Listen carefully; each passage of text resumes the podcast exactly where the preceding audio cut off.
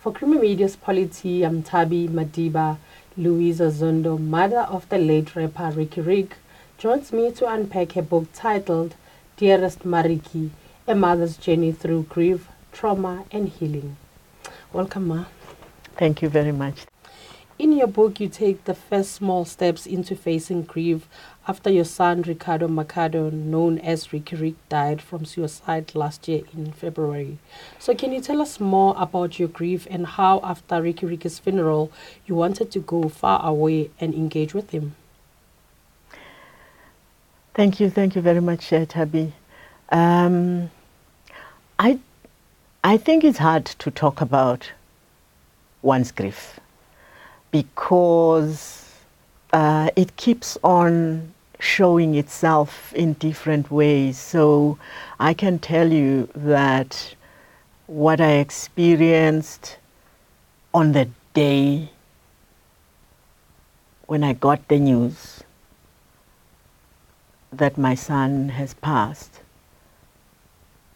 is something that I still today cannot put in words. It's something like everything just goes away. Nothing is relatable. It's like I just don't know anything anymore. You know, it's a strange sense that you are physically here, you are physically doing what is required by the moment, by life, but you're gone. Nothing is making sense. So it's really hard to put it in clear words. I try in the book, but even as I try and put it down, because you can't do what I'm doing now with voice when you're writing it, it just doesn't describe it. It's just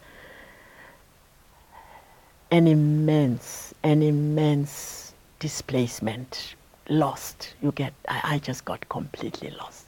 That's how it felt, and walking through it in large measure felt like I am trying to just make sense. I'm just trying to find. I'm just trying to hold on. I'm trying to not disappear. It's as if, everything is ready to just wipe me away. So on the day of his funeral, that was the 1st of March, 2022, I just get this huge sense that I actually will take that trip that had been planned for a long, long time. It had been planned pre-COVID. COVID stopped it, and the planning kept coming up, and it was now planned for the 20th of March. I get this huge sense that I actually will take that trip, and I get this sense that when I take that trip, I'm going with Rikhado, and when I go on that trip, I'm going to be with Rikhado, and I'm going to be in engagement, and that sort of gave some, beautiful energy in that moment. And it happens on the day of his funeral. So I then felt that, this is what I'm going to do. So I continued with my preparation, going off and continuing with my walks, preparing for the mountain. It was very useful in that state of everything being in disarray. It was useful.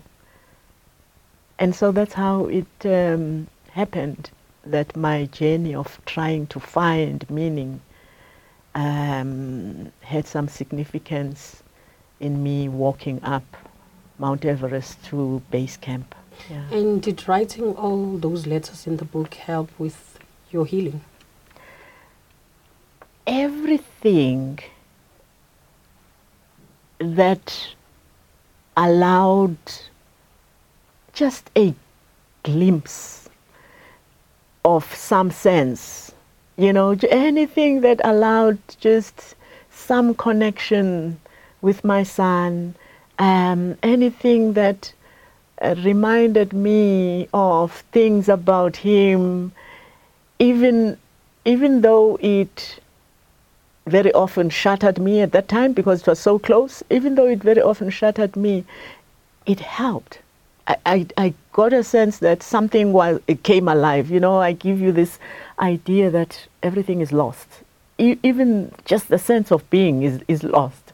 I can see that I'm here, I'm moving, but it's really not real. Something is just lost. So yes, it helped a lot to put down in writing what I was experiencing going up the mountain. I was not used to writing in that way, but it was a new thing. It helped me so much. I did feel like, whew, this is what healing looks like. So I felt like, okay, I'm now healed from the trauma and the grief of losing my son in those the days of being in the mountain, being in Nepal. But then I came back towards the middle of April, around the 10th of April, I came back, and it was shattering, absolutely devastating, to be hit by the reality that I can't move, I can't cope, I'm shattered. Yeah. And when and how did Ricky Ricky's love for music begin? I can tell you that even in early school days, primary school days, he was already going into his brother's bedroom and relating to his brother's posters of all sorts of rap and hip-hop music icons. He was already relating to music himself in primary school days. And in fact, in Family Values, he does give that story of how he connects to music with an uncle, his uncle Johnny, who's the youngest brother on his father's side, takes him to school or collects him from school every day playing Tupac, and just that dominates his mind, his being. So he really had an environment that was filled with music, that type of music, but we, the older ones, filled his environment with our oldies music, and I've come to know that it caught on to him as well, and he related to that as well. And tell us more on how Ricky Ricky battled with drugs and depressive episodes. It's amazing how in his early years of university, he came to the point where he was struggling with addiction. He had been exposed to drugs and he was struggling with addiction, and he committed to stay in rehabilitation processes and allowed himself to go into recovery, allowed himself to really look at how he could change life. And as anybody who's been on that path knows, it's not a straight on path. So he had this deep commitment to really bring his life to good. And he stayed, but there were relapses, there were moments. It had to do a lot with his internal self, his confidence, his troubles about the pain of life. He does say publicly his pain had a lot to do with his own yearning for deep family connection, his yearning for deep social connection, love and caring in social environments. And he just was affected by things that are sad and bad. And so it was an ongoing process for him to be in recovery and to remain clean. But as everybody knows, that's a journey. That's a really hard journey. And I'm grateful that he spoke about it. I'm really grateful that he spoke about times where he was feeling he cannot cope. But I am sad, and that's why in the Ricky Rick Foundation, which has now been launched, we've started our work with a mental health, mental well-being campaign. It's called the Stronger Campaign, and it's based on a song that has been put together using the words that Ricky left us with, the words that he left on social media, in interviews. All these messages have been put together into a song which tells us about holding on together, building this capacity for us to be connected, to be caring, to be stronger in loving each other together in order to make it through the challenges of this world. He said, stay shining. And that was a big recognition that life is challenging, but we have to stay shining. True. Mm-hmm. And you say that Ricky Rick's death at the age of 34 gave you an opportunity to reclaim the essence of your life, especially after your own life traumas. Can you tell us more on this? So this is a part at the end of the book.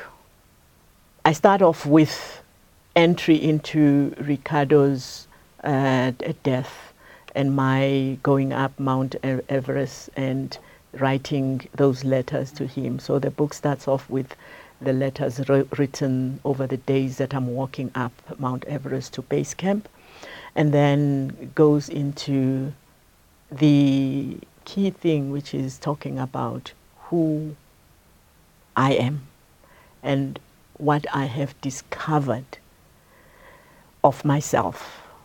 And this is based on the reality that part of Ricky's challenges had to do with the fact that he needed to understand some things that come from us as his parents. He wanted to know some things that come from me and how he experienced me as a parent, as a mother. And when he expressed that there are things that are really causing him to be unable to cope with life, can I just tell him about these things in my life? Why were these things happening? I put it in the book. I say to him, I will write you. First I say to him, I'll tell you the stories. I'm unable to tell him the stories. Then I say, I'll write you letters in which I will tell you the story of my life, which means I'll tell you all the stories. I try, and I'm unable to get there. I just am unable to. And that is something I do not deal with at the time when Rikhado is alive. But even at that time, I know deeply that if I'm able to tell my story, this will contribute to my healing, the healing of my family, healing of my children, healing of people around me. But I just am not able to tell my story. I can't look. What it means is I can't look into myself. I can't deal with myself. My approach to life is that of putting things in places, and I call them boxes, and trying the best I can to keep those boxes closed. So I can't go there. So I don't tell my son the story of my life. And then it starts, though, when I go up the mountain, I start telling some of the feelings. But when I come back, it's clear that I have to go into therapy. I go into really long and deep processes of therapy. In that process, I do gain some tools for understanding, making meaning of my life. And I eventually do get the ability to start telling the story by writing.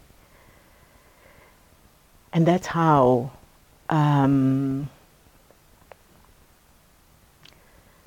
That's how Ricky's life contributed to me going into therapy.